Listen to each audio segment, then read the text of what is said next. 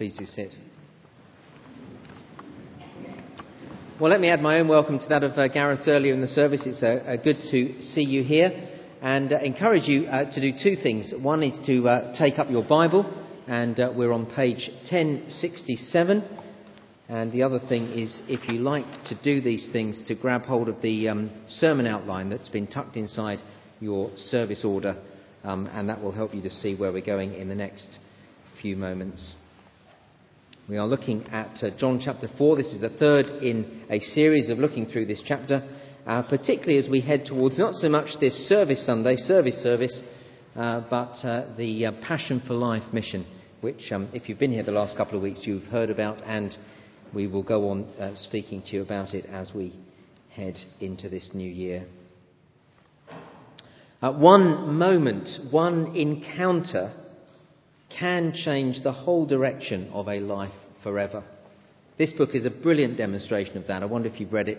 Uh, Stephen Lungu, it's called Out of the Black Shadows. Stephen Lungu was a terrorist, part of a, a terrorist group called the Black Shadows, and it's a, a, an amazing book. It's a real page turner as uh, we read that uh, this guy, Stephen Lungu, was uh, converted to Christ at the very meeting he intended to blow up. It is remarkable.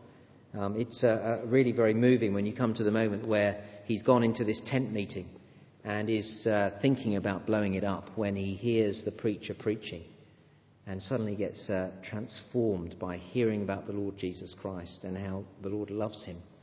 And rather than blowing the place up, he walks forward and commits his life to the Lord Jesus. He'd been abandoned by his parents, unloved and bitter. Uh, Stephen Lungu was totally transformed by the love of the Lord Jesus for him. Changed forever when he met the God who loved him despite what he was, the God who loved him unconditionally. See, the gospel can do that. There are people here this morning, here in this, in this room, whose lives uh, equally have been completely turned around. No, you weren't a terrorist, you weren't a drug dealer, you weren't a really bad person, you weren't even a dentist. But Sorry to Gareth and other dentists here. Remarkably, one moment changed your life. In the past 20 years or so of pastoral ministry, I've seen it happen again and again. A life changed through one meeting. That is what we're going to see here in John chapter 4, page 1067. Uh, we began to think about it last week. This Samaritan woman was completely transformed as she met Jesus at the well at Sychar. What a transformation it was. See, at the beginning of this encounter, she was spiritually indifferent. She wasn't thinking about spiritual things at all. She'd gone to fetch water from a well. She was simply going about her normal daily routine. I, this is purely conjecture, but I imagine that as she was walking there, she was thinking about her daily chores the washing, the cooking, the cleaning that had to be done once she'd collected the water. Um, this begins then with her quite spiritually indifferent, but by the end of the conversation with Jesus uh, water and her daily chores were the last thing on her mind. She was so excited that she'd met Jesus. Verse 28, she left her water jar, rushed into town, and said to the people in verse 29, Come and see a man who told me everything I ever did. Could this be the Christ? It is that last comment, could this be the Christ, which goes right to the heart of this woman's transformation. See, she was transformed because she understood who Jesus is. At the beginning of her meeting with Jesus, she saw him as no more than a Jewish man, as I've, as i put on the, the handout here, Mr. Jewish man, verse 9. But look how that changes as the conversation develops. In verse 15, she calls him Sir. In verse 19, she calls him a prophet. By verse 29, she is suggesting to the whole town that Jesus is the Christ, God's King in God's world. It is a remarkable transformation. Has it happened to you? It's happened to me. It wasn't in one conversation, but over time I went from knowing that Jesus existed to believing that he was someone special to grasping that he was God. And not only that, but he was able to meet my deepest need. He was the Christ, the one who could well, the one who could give me the, the very thing that I lived, that I wanted to live for. This living water that we were thinking about last time. The one who was to give me forgiveness, even though I'd lived all my life without him. The one who could give me meaning in life. The one who'd had the very answer to the problem of death. I know many people here Uh, hundreds of us, as part of this church family, have had a similar encounter with Jesus. And once you've discover, discovered that, that, that truth about Him and about yourself, you want everyone to know, don't you? Of course you do. There's nothing better, is there? He is what life is all about. As we were considering last week, He is the one who can quench our thirst in life. Now, this week, as we begin to look at this encounter with Jesus and, and this woman, we'll see how this transformation came about. And I put four things on this uh, handout. There, there, may be more. I put four that I uh, have seen in my preparation. Uh, firstly, do you notice uh, Jesus gets her alone, verse 7. When a Samaritan woman came to draw water, uh, Jesus said to her, Will you give me a drink? Jesus would never have had this conversation that follows had this woman not been on her own, had others been around with her. You see, verse 8, Jesus had sent the disciples off into town to buy food, so Jesus was on his own, and this woman was alone, so uh, when she came to the well, she, she, she came on her own. She was alone, you see, because she'd messed up in life. Drawing water in the middle of the day, verse 6, in the sixth hour, at the, the heat of the day at noon, drawing water in the middle of the day was most unusual. And the, women of the, the women of the town would normally go together to the well first thing in the morning. This woman went alone in the heat of the day because she was a social outsider. No one wanted to go with her. We saw last week from verse 18 that she had a string of husbands and she was now living with a man who was not her husband. We easily forget, don't we, how shocking that was. These days, it's nothing for people to be living together, but it wasn't so long ago in this country that to be deli- uh, living with someone was, uh, outside of wedlock would have been described as living in sin. I think it's an unhelpful phrase for all sorts of reasons, but that's how it used to be described. But uh, tw- only 25 or 30 years ago, you see, living with someone without being married was socially unacceptable here in Britain. Of course, it was even more socially unacceptable in the Near East in the first century. Now, this woman was alone because she'd messed up in life. And here's the crucial point Jesus used her mistakes to get her alone. Uh, look, isn't this the case? When you're reasonably successful, you, you have loads of people around you. You're busy, you're happy. You don't ask the big questions of life then, do you? I think there's two occasions when we really ask the questions of life. Either when we've made it, which probably most of us don't feel we have. When we've made it, we, we, we reach this point and we think, I've made it and, and I've still got what's life about? And most of us who, who haven't made it, we, we keep thinking, oh, perhaps there, when I reach this thing, then I'll be happy. Then I'll find out what life is about. So we just go on normally. The other time you ask questions is when life falls apart when everything's gone pear shaped. Now, perhaps you know someone just like this. Perhaps that is you here today. Your life has fallen apart. Well, look, without wanting to make light of your troubles, and I really don't want to, be sure of this hardships can be used for our benefit in the hands of the Lord Jesus. As everything around us is stripped away, it can be the very time, perhaps the only time, when we finally engage with Jesus, when we realize that the things around us don't deliver, they don't quench our thirst. When we're alone, we are far more open to talking to Jesus about the things that really matter, aren't we? Uh, in the summer of 1990, I went to uh, New York City uh, in, in, in, Manhattan and uh, worked with uh, drug addicts and homeless people. It was a remarkable experience. I felt very alone when I arrived, actually. Uh, and then I met a man called Big James. We went to this, uh, this sort of centre. I stayed there for, for 10 weeks, and I was in this centre working with drug addicts, and Big James was there. Uh, he, was, uh, he, was, he was a really big, I mean, everybody's big compared to me, but he was really big. And uh, big black guy, hand, huge, great hands. Played the piano brilliantly. Got to know him. Uh, he was a session musician, or had been. Brilliant musician. And went the way of so many other uh, musicians, uh, started taking drugs. The drugs got a hold, he couldn't keep his job down, lost his job. Without the job, which was pretty well paid, he now didn't have any money coming in, still had the drug habit, turned to theft, got bigger and bigger, more and more in trouble. Downhill he went, more drugs, more theft. And he said this I was at rock bottom, and then I fell further. I was desperate and alone. It was only then that I was ready to think about Jesus. See, Jesus gets us alone. That is why death is such a leveller. We have to face death alone. Oh, you know, you, you might have somebody sitting by the bedside. Terrific. But basically, you're alone in, in death. We can have all the money in the world, all the luxuries of this life. We can have achieved great things in our career, in sport, in our family, but none of those things help us in death. Facing death is just you and Jesus. That's why death is often the time when people will, will finally engage with Jesus. Oh, don't get me wrong, I don't think there's hundreds and hundreds of deathbed conversions. I mean, I have encountered a couple of those uh, down through the years, but it doesn't, doesn't happen all the time. But it is sometimes the only time when people will suddenly realize that they need to talk to Jesus.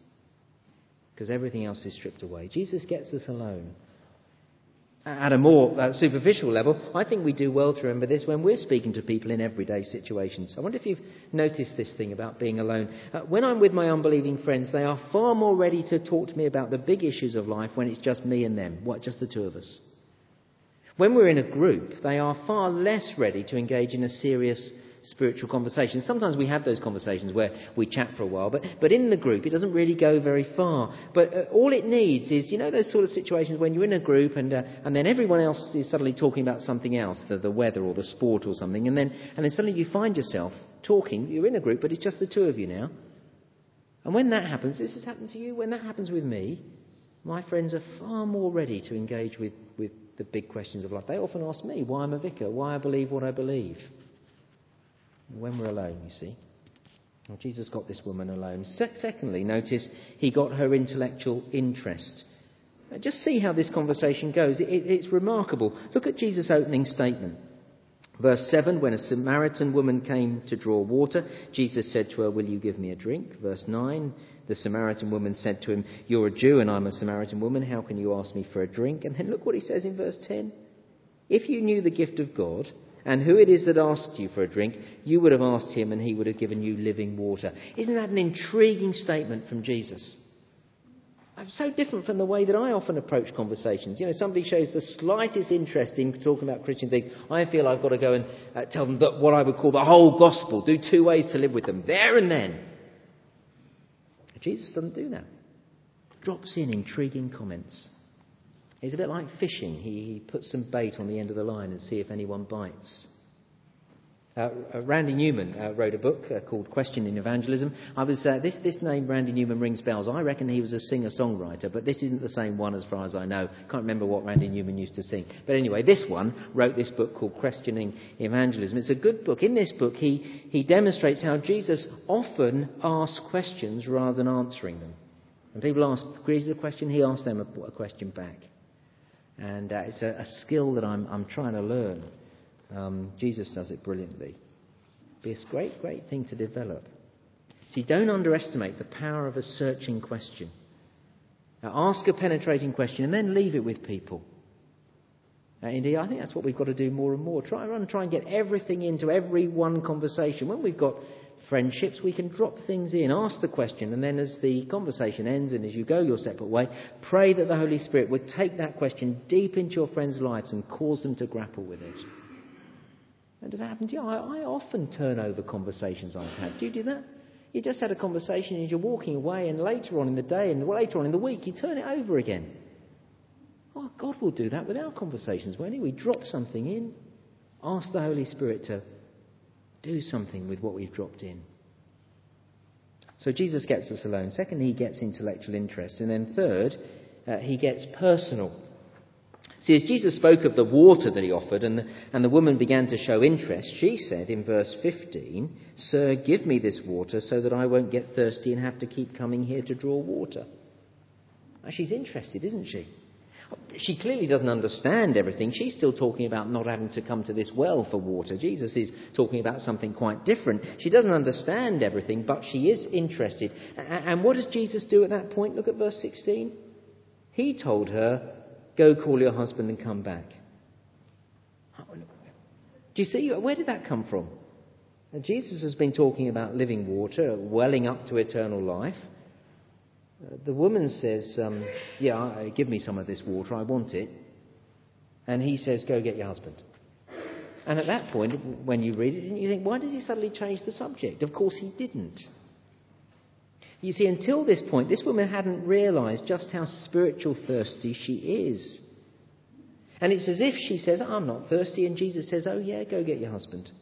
Here's the point Jesus shows us where we've already pinned our hopes.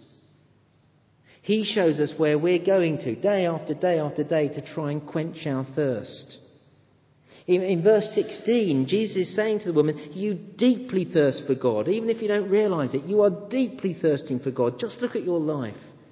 You are longing for acceptance and approval and love and relationships. He's getting very personal here, isn't he? You see, the truth is that, that everyone is trying to pin their hopes on something. Everyone is looking to something or someone to give them what they want.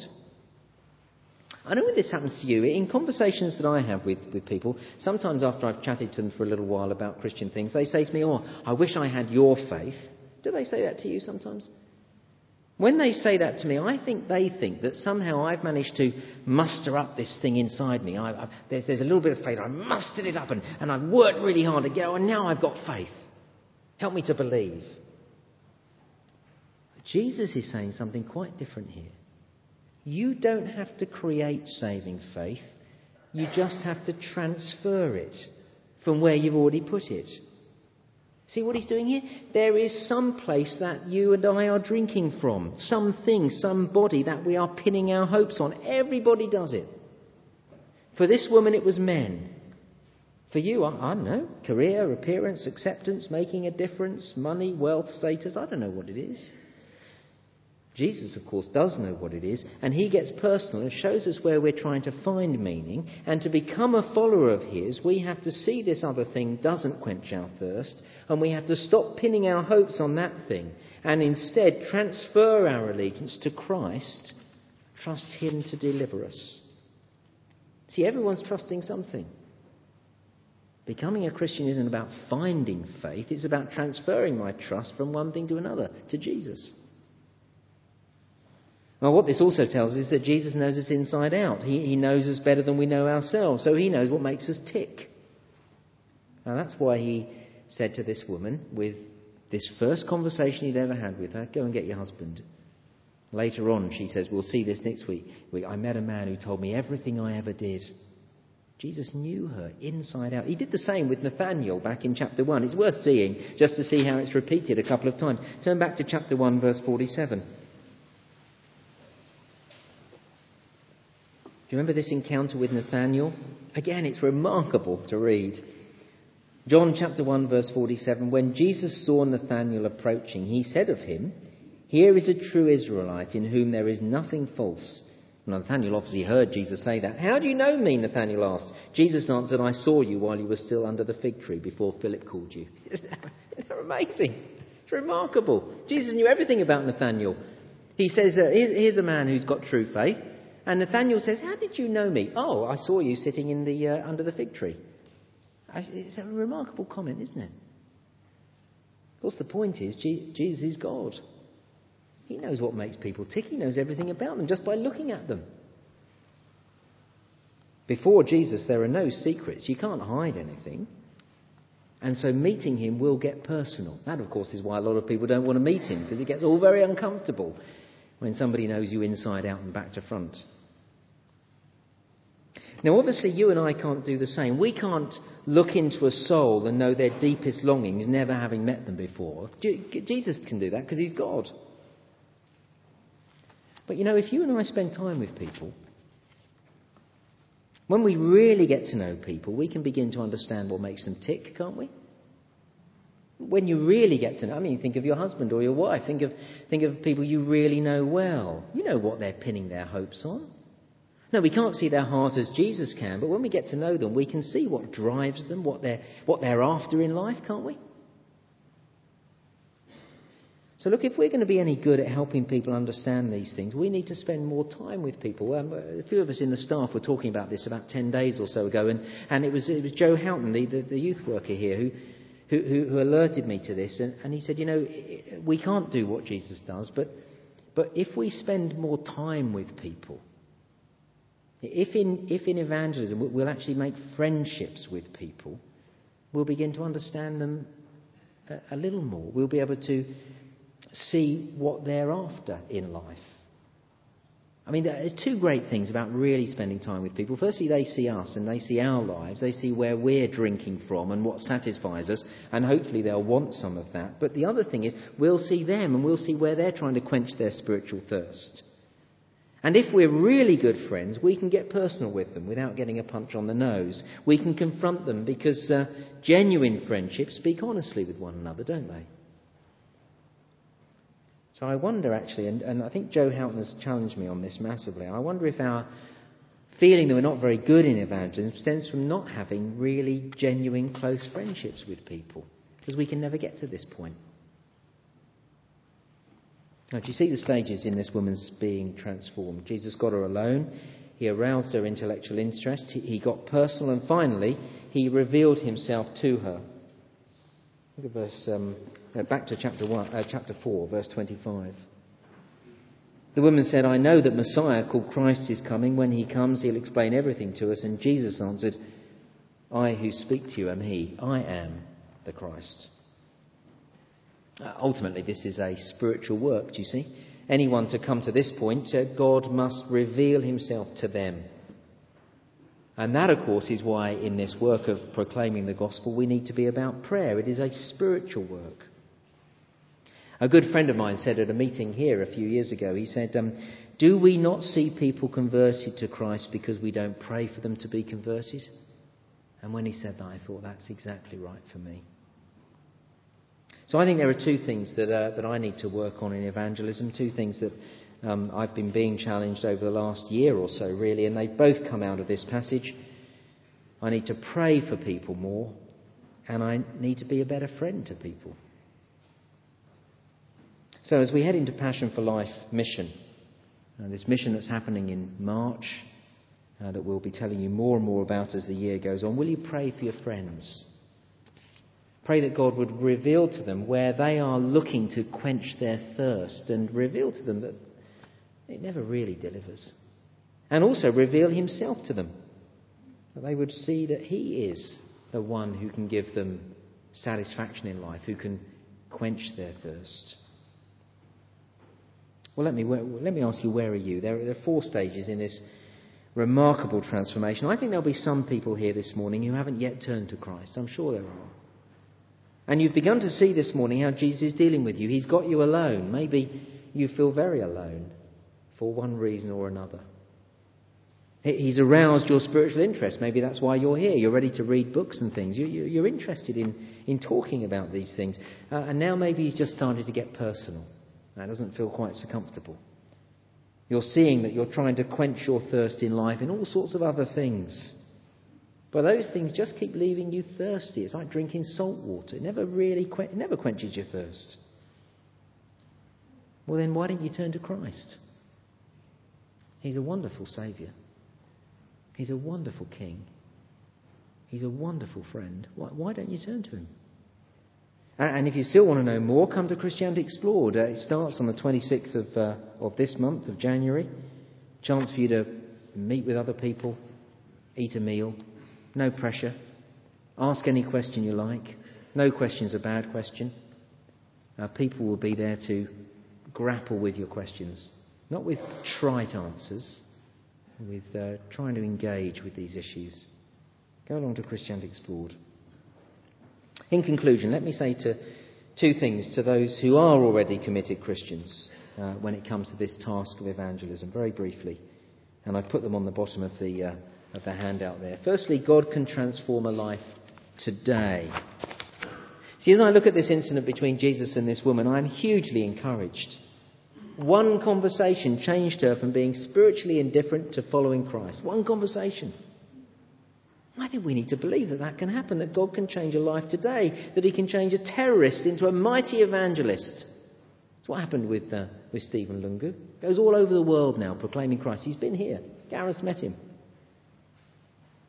God can change a life through this sermon, through this conversation, through this Bible study, through this chance meeting on a bus. He can do that. God is that powerful. I need to believe that, but I also need to believe, secondly, on here, that God normally transforms lives over time.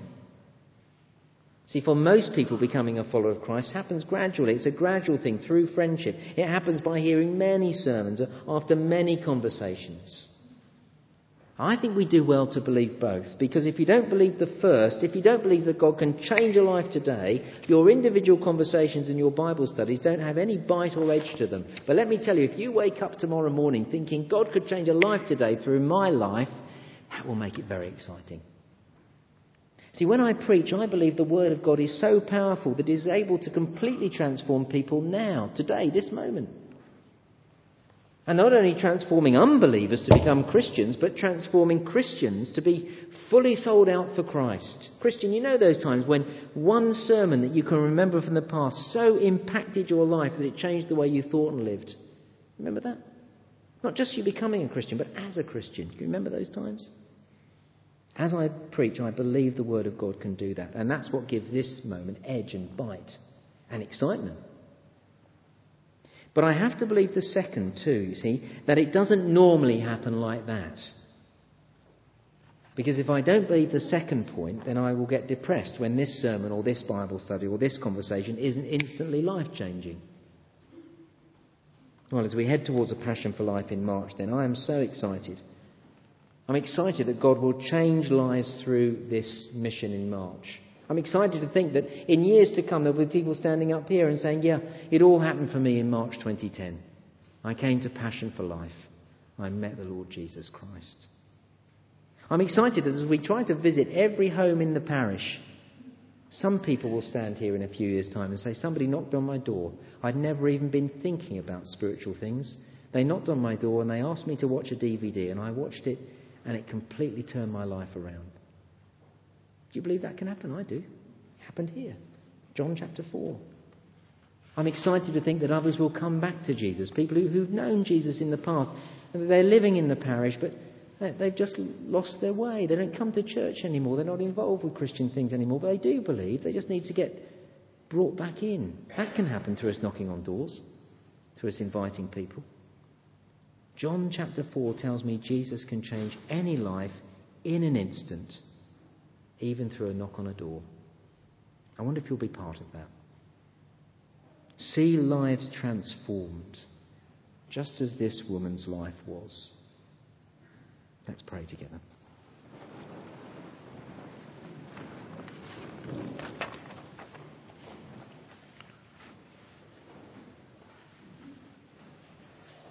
Now, Father, we thank you for the wonderful way that the Lord Jesus um, engaged with this woman a woman who everyone else had put on the shelf, uh, a woman who uh, was a social outcast, but loved deeply by yourself.